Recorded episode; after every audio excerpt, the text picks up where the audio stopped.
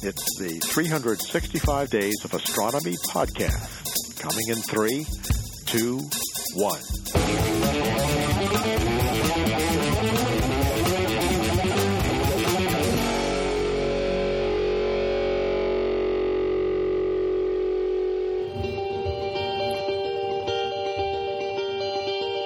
Venus still reigns over the March skies with two conjunctions, three glorious visible planets each morning, and the astronomical start of spring. March 2020 is looking pretty good, and welcome to Observing with Webb, where a high school astronomy teacher tells you what you're looking at, why it's so cool, and what you should check out later this month.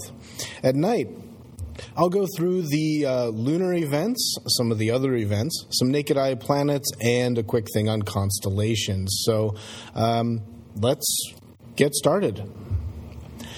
So we've got the first quarter moon on the second. That means the right half is lit up and it's visible until midnight. Then, about a week later, on the 9th, we've got the full moon, which is visible the entire night. Last quarter moon is on the 16th, so you get to get some early observing in dark skies first. Um, that's visible from midnight into the morning on the 16th. And then the end of the month again is a great time for dark skies as the new moon is on the 24th. Now, as far as events go, nothing really happens for the first. Uh, two weeks or so. In fact, really the only thing is on March 8th, we have daylight savings time beginning at 2 a.m., which is good for the morning astronomers. You get a little more uh, darkness as you go into school. Um, but it also means most, most astronomers have to stay up a little bit later. But let's move on from that. That's a whole nother discussion why we switch. But uh, then we've got some fun stuff going on. Uh, we've got from the 17th to the 19th, we have the Moon, Mars, Jupiter, and Saturn having a nice close encounter for those three days. So all you have to do to see this is get out after 5:30 daylight savings time. Get out after 5:30 each morning and you know all three mornings and enjoy first of all just enjoy moving up and to the right you'll see saturn jupiter and mars in the southeast but from the 17th to the 19th, the moon will be joining the party. So the moon will be up and to the right of Mars on the 17th, just below Jupiter, just below Jupiter and Mars on the 18th, and about six degrees down into the left of Saturn on the 19th. Then the following day, we have the spring equinox, uh, astronomically, the first day of spring, even though meteorologically, spring starts in the beginning of March. And, well, honestly, it should be the middle of spring if you look at so, but that's a whole other thing. Anyway, um, technically it is 11:50 p.m. Eastern Daylight Time on the 19th, but I take that as the 20th being the first real day. So it's not important. Just move on with your day. Now, on the 20th, though, there will be a conjunction. I don't use that term very often, uh, but Jupiter and Mars on the 20th will be within one degree of each other. I'll go into more detail uh, when we talk about the planets, but the 20th, mark that on your calendars. Morning sky, conjunction with Jupiter and Mars.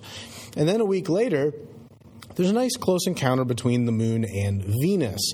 Now, to do that, you just get out after sunset, watch the southwestern sky, and on the 27th, the moon will be a young, thin crescent about a fist width below bright Venus. And on the next night, the moon moves to about 5 degrees to the left of Venus, a little bit thicker and a little bit higher. These are easy to spot, but 27th and 28th of March, close encounter between moon, the moon and Venus. Then we have a second conjunction on the 31st between Saturn and Mars in the morning sky. They're going to be within one degree of each other, uh, and I'm going to talk about that in the planet info in just a minute. So there you go. Uh, second half is really more exciting. Moon, Mars, and Jupiter on the 17th to the 19th with the moon. The uh, 20th is a conjunction, and the 31st is another conjunction. Put those on your calendars now. With that, let's uh, move on to the planets, at least the naked eye ones. So we've got one sunset planet, and three morning planets with, with lots of excitement. So let's do the sunset planet, which is Venus, first. Venus will be off in the west. Uh, cool thing is, this month we are reaching a maximum Venus. What does that mean? That just means it's reaching its highest height above the western horizon, and that happens on the 24th. Uh, just watch the sunset, look west. Venus is the brightest light and the first object that you see off in that direction. Now, if you have binoculars or a telescope, you can actually see that Venus is going to be half lit. Um, and that actually works with the geometry. That's uh, when it's a 90 degree angle, uh, that's when you would see half of Venus being lit up. Uh, and that's when it would be highest in the sky as well. So make sure you take a look out there, uh, see if you can see that.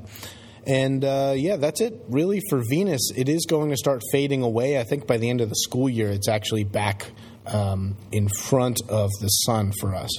Now, throughout the night, we don't really have anything that's visible, but let's get into those morning planets. Here's what we got Saturn, Jupiter, Mars, and two conjunctions with them as well. Now, the main show in the mornings is the lineup of these three planets. Any morning this whole month, get out after 5 a.m. and find the brightest spot in the southeast. Start there. That's going to be Jupiter. That's the brightest one. Now, from here, from Jupiter, you can find Saturn and Mars.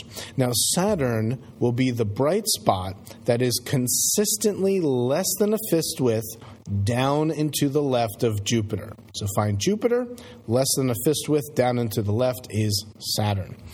Now, Mars has a different story, though. Starting out on the opposite side of Jupiter as Saturn, so up and to the right, about a fist width up and to the right of Jupiter that's where Mars will be on the first. Now, each day it gets closer and closer to Jupiter until it finally passes Jupiter just within one degree or one pinky's width at arm's length on the 20th. That's going to be a really great conjunction. So, on the 20th, Mars will be within one degree of Jupiter. But wait, there's more. Mars then continues this eastward march and remember how I said Saturn was to the left, toward the east? Well, it continues to move, and then Mars gets closer to Saturn until it gets uh, to another conjunction on the 31st, where it's passing Saturn within one degree of the planet, which is pretty cool. Uh, this is a great time to get uh, the telescopes out to get some good pictures. See if you can get both of them in the same frame. Uh, just absolutely wonderful time for the planets. With that, why don't we move on to some constellations? So, if you're out there listening to this, um, let's say uh, you're out there by 7 p.m. Now, Orion is going to be about as high as it will get for the night, about halfway up the southern sky. And it'll tempt us to tour these winter constellations. How do we do that? Begin by finding Orion by looking for three stars in almost a straight line and close to each other. This is Orion's belt. And this is surrounded by a larger vertical almost rectangle of stars. Orion is our guidepost for the other winter constellations. So just start at the left belt star and draw a line straight line connecting the rest of them, and then continue that line far past the last belt star, about 20 degrees or two fist widths held at arm's length. There you will find the V constellation of Taurus, with bright red Aldebaran at the top left of the V. Now, Taurus is part of a big cluster of stars known as the Hyades. Remember that line you just made, though? Follow it just 10 degrees further, about one fist width, and you'll find a mini, mini dipper of stars called the Pleiades, which is another open cluster of stars uh, within our Milky Way galaxy. All right, let's rewind, go back to the belt, but instead draw the connecting line from right to left and continue about 20 degrees past the belt. There you will find the brightest star in the sky, known as Sirius. Perhaps you can also see the constellation Canis Major, known as the Big Dog, which is the constellation Sirius is in. Now, I'm going to stop there uh, for this month, and maybe next month we'll go to Gemini, Auriga, and Canis Minor. But let's say you're getting out before bed. You can look up straight up. You should be able to find Auriga and Gemini. Uh, the pentagon shaped constellation is the charioteer known as Auriga, and its brightest star is Capella. And Gemini, the twins will be to the left of Auriga, with bright Castor and Pollux heading them up. Now, for reference, Orion will be below both of them. But let's say you're getting out before work, and uh, what you can see if you look pretty much straight up is the Big Dipper. Bootes and Virgo. Now, the Big Dipper should be easy to find in the northwest. Just follow the curve of his tail or handle to the next bright star you see, about 30 degrees away. That is Arcturus. We call this follow the arc to Arcturus. That's the brightest star in Bootes, Bootes, uh, which looks like a kite. Now you take that same curve that you made and follow it about another 20 degrees to speed on to Spica, the brightest star in Virgo, one of my favorite constellations as it reminds me of the Dickinson Mermaid. So that is it for the month of March. Um, make sure you get out there, especially that second half. You've got two conjunctions in the mornings. You got some cool moon stuff going on. Don't forget that this podcast is found on my Podbean page, mrweb.podbean.com, also on Stitcher and iTunes. There's a video version on my YouTube channel. Username is MrWebPV and I can be found on Twitter and Instagram as at MrWebPV. the Pequea Valley Planetarium and its events and updates are on Facebook, Twitter, and Instagram as at PV Planetarium. With that, I'd like to wish you all very clear, dark skies for the month of March.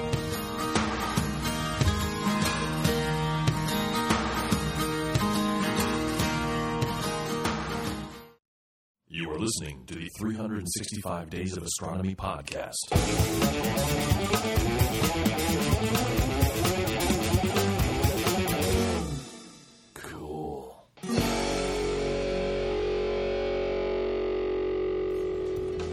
The 365 Days of Astronomy podcast is produced by the Planetary Science Institute. Audio post production by Richard Drumm. Bandwidth donated by Libsyn.com and Wizzard Media. You may reproduce and distribute this audio for non commercial purposes. This show is made possible thanks to the generous donations of people like you. Please consider supporting our show on patreon.com forward slash 365 Days of Astronomy and get access to bonus content. After 10 years, the 365 Days of Astronomy podcast is entering its second decade of sharing important milestones in space exploration and astronomy discoveries. Join us and share your story. Until tomorrow, goodbye.